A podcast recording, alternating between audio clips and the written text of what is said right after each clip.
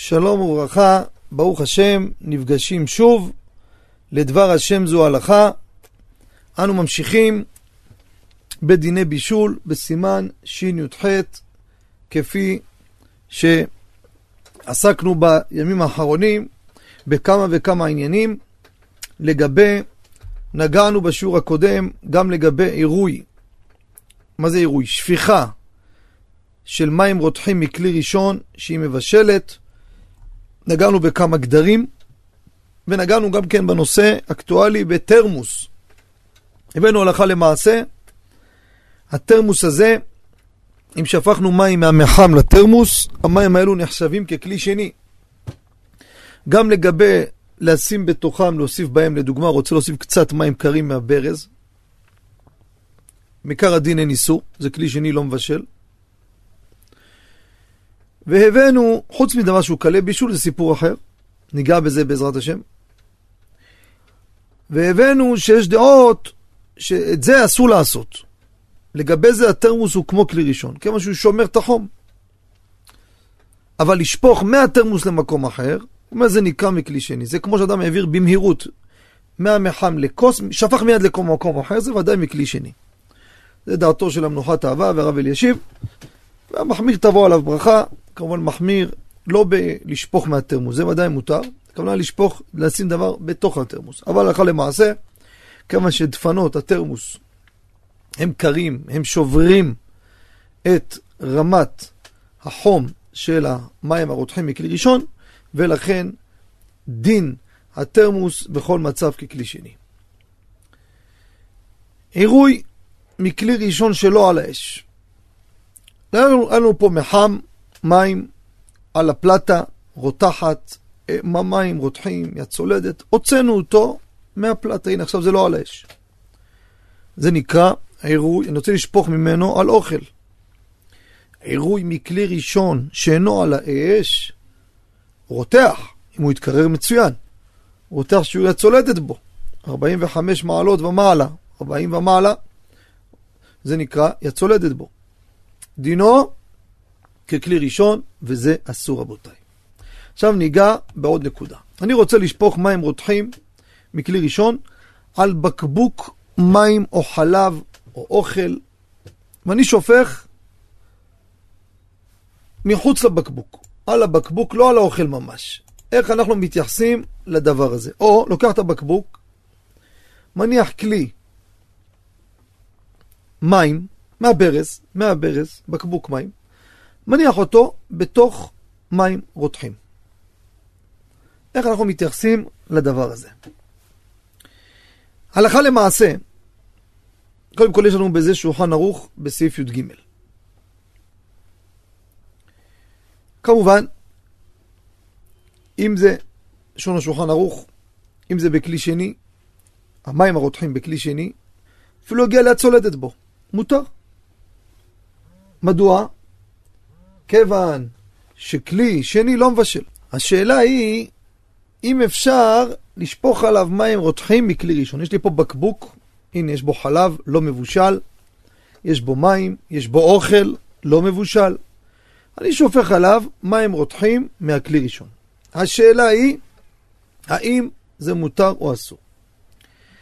הלכה למעשה, דעתו של מרן הרב עובדיה חזון עובדיה שבת א' עמוד ס"ו וס"ח מותר הדבר אפילו אתה מכסה את כל הבקבוק. אין הטמנה באוכלין ומשכין, ומצד הבישול ידוע שהעירוי מבשל כדי קליפה.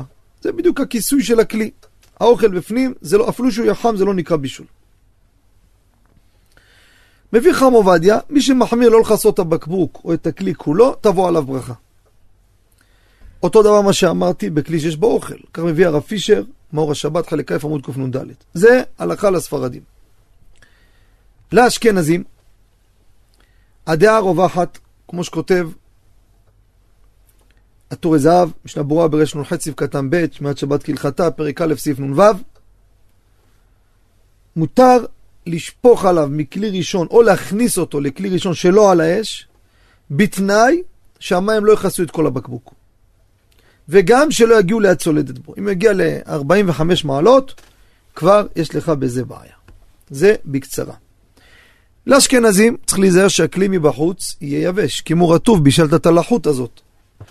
הספרדים, נגענו בזה שלחות מועטת אפשר במקום צורך, עדיף כמובן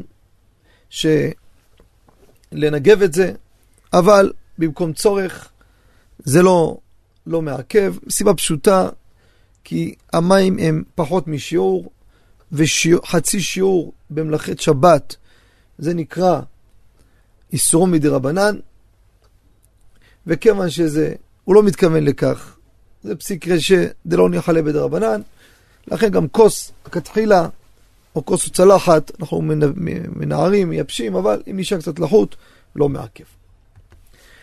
עכשיו אני רוצה לנגוע בעוד נושא מעשי. מה קורה להוסיף מים רותחים מהמחם על התבשיל שצריך על האש או על הפלטה, שצריך עוד מים, כגון חמין. אתה רואה שהחמין הזה הולך ומצטמק, אתה רוצה להוסיף שלך רוטב. מה ההלכה בזה? הלכה למעשה, נתחיל מאשכנזים. לאשכנזים מותר, אין בזה שום בעיה. זה חם, כיוון שזה חם, כפי מה שהסברנו, למעלה אין בזה בישול, זה כמו שאתה הולך ומוציא ומחזיר, כשהוא חם אין בעיה. מה שכן, צריך להגביה את הסיר מעל האש, ואז לשפוך המים לתוך הסיר. כך כותב גם כן הבאר משה, חלק ג' סימן נ', חם עובדיה בחווה דעת, חלק ד' סימן כ"ב, כותב לאשכנזים ככה, גם רב אלישיב כותב לכתחילה להסיר את זה, זה דבר ראשון, שלא יהיה ממש על האש. דבר נוסף, לא לשפוך בחוזקה. אתה עושה חזק, אומר רב אלישיב והרב אוירבך, זה נקרא מגיס. אתה עושה פה ערבוב. על ידי הזרם אתה מערבב את הכל. מגיס זה עוד פעולה מפעולת הבישול. ואם קשה לך לשפוך מהכלי ראשון, אין לך אפשרות, פה המחם, פה הזה, ייקח כוס, יכניס אותו לסיר המים למחם, עד שדפנות הכוס יתחממו. הוא לא שופך מהברז לכוס. הנה, הכוס בתוך הזה. ואז מוציא אותו, שופך אותו לסיר החמין. זה לאשכנזים. לספרדים יש בזה מחלוקת גדולה מאוד. הרב משאש, בשו"ת שמש ומגן, חלק א' סימן ח' וכ"א, הוא מביא שהספרדים נהגו בזה לא כמו מרן. אומר שמי שרוצה לשפוך מהכלי ראשון לחמין, יש לו על מי לסמוך. ככה גם כן האור לציון, חלק ב' עמוד קנ"ט, נתיבי עם, רבי עמרם אבו רביע, סימן רנ"ג, גם תפילה למשה, אבל דעתו של חכם עובדיה, בחווה דעת, חלק ד' סימן כ"ב, בהליכות עולם חלק ד' עמוד ס"א, אסור לעשות כן אפילו לתוך כלי ראשון שאינו על האש. מדוע? הנה החמין הזה הוצאתי אותו מעל הפלטה, רוצה להוסיף פה מים רותחים מהמחם. אומר מרן הר עובדיה, שזה יצא לאוויר, כבר ירד לו הדרגה. שיגיע לסיר, הסיר הזה רותח, הוא נקרא כלי ראשון. אפילו שהוא לא על האש. יחזור ויבשל את המים. זה בישול. הרב משאש מתפלפל איתו, לא ניכנס לכל הפלפול כרגע, ולכן רוב ככל הספרדים הולכים כמו מרן רבי עובדיה, אסור לשפוך מים רותחים מהמחם לתוך הסיר הזה של החמין. כמובן, אם לקחנו את הסיר והעברנו אותו, העברנו אותו לכלי אחר, והוספנו מים רותחים בכלי האחר.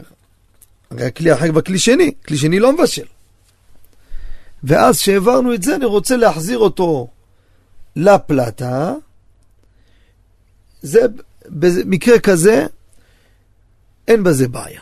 מדוע? קשה, הרוטב הוא מועט. מדוע? כיוון שזה נקרא יבש, יבש, אין בישול אחר בישול.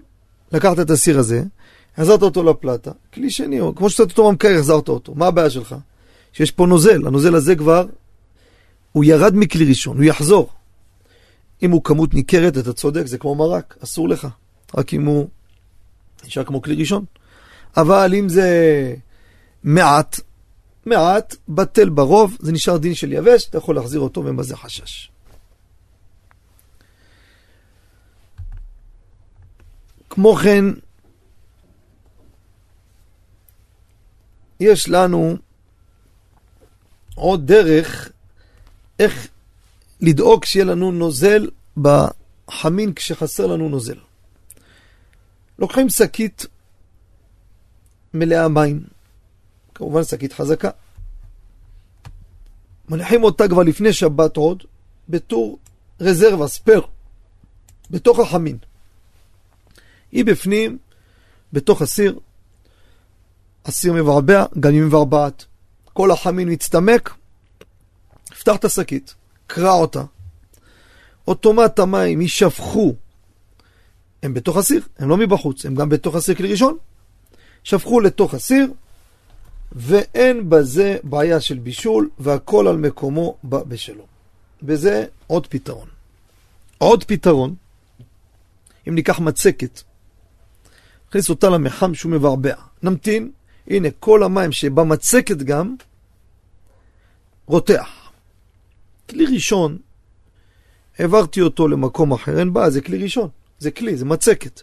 העברת אותו לחמין, אתה לא שופך, מכניס אותו ישר לחמין, ובתוך החמין הופך את ה... בזהירות, לא לערבב את האוכל, והמים נשפכים שם, אין בזה שום בעיה. למה? זה כלי ראשון.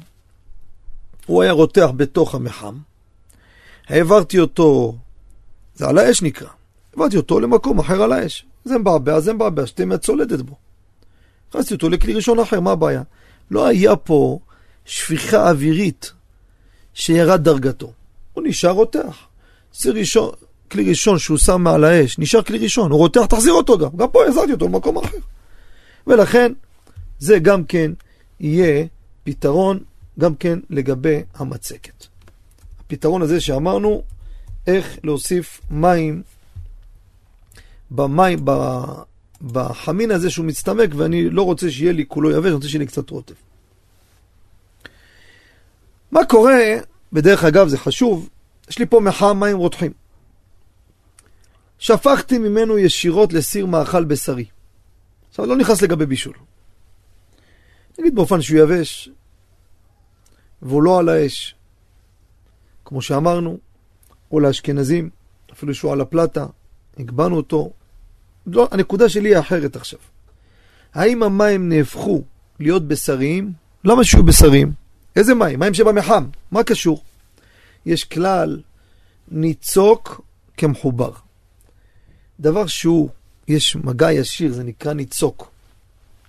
אין פה הפסק, יש פה רצף. המים שאני פותח את הברז, יש רצף מהמחם לבשר. עכשיו בשר, נוגע בו מים, זה כמו ששמתי בשר בסיר, וכל המים שבסיר הם בשריים, אבל המים שבצד השני לא נגעו, לא משנה, יש פה חיבור אחד רציף. גם פה יש רציף. האם יהפוך את המחם לבשרי? הלכה למעשה, כותב החוכמת אדם, זה יורה דעה, כלל נ"ט סעיפי, וגם הגאון הרבו ירבך הביא את זה מאור השבת, חלק ב' עמוד תקפ"ו. רק כשהתחתון רותח, חם, והעליון צונן, אז הוא נעשה בשרי. למה? החיבור הזה והעדים שעולים, הם עצמם הופכים את כל המחם לבשרי. אבל כששניהם חמים, שתיהם בפעולה להוציא חום, מקרה כזה, אין המים העליונים נהפכים להיות בשריים. זה הכלל. לכן, אם גם העליון רותח וגם התחתון רותח, מצוין. אבל אם התחתון רותח והעליון לא רותח, פה יהיה בעיה, יהפך לבשרי. בעזרת השם, שיעור הבא כבר ניגע יותר בקלי הבישול. עד כאן להיום. אלו שרוצים את הספרים יכולים כבר להתקשר למספר 0583 246810. כמו כן, מי שרוצה להצטרף לקבל הלכה יומית ללא תשלום בסרטון וואטסאפ, שתי דקות לא יותר, כל יום הלכה אחרת ונושא אחר, הלכה למעשה, לספרדים ואשכנזים. גם ילמד, גם יעביר הלאה לזיכוי הרבים. אפשר כבר לשלוח הודעה כתובה, לכתוב את המילה צרף, לא יותר מזה, צרף, צדיק רש פי סופית, למספר שאני אתן, ושם יחברו אתכם, ותקבלו בעזרת השם כל יום הלכה יומית לזיכוי הרבים. במספר 0542 3 3 3 5 7 6 אני חוזר שוב, 0542 3 3 3 5 7 6 יום טוב ומבורך, יהיו ברוכים, שלום שלום וכל טוב.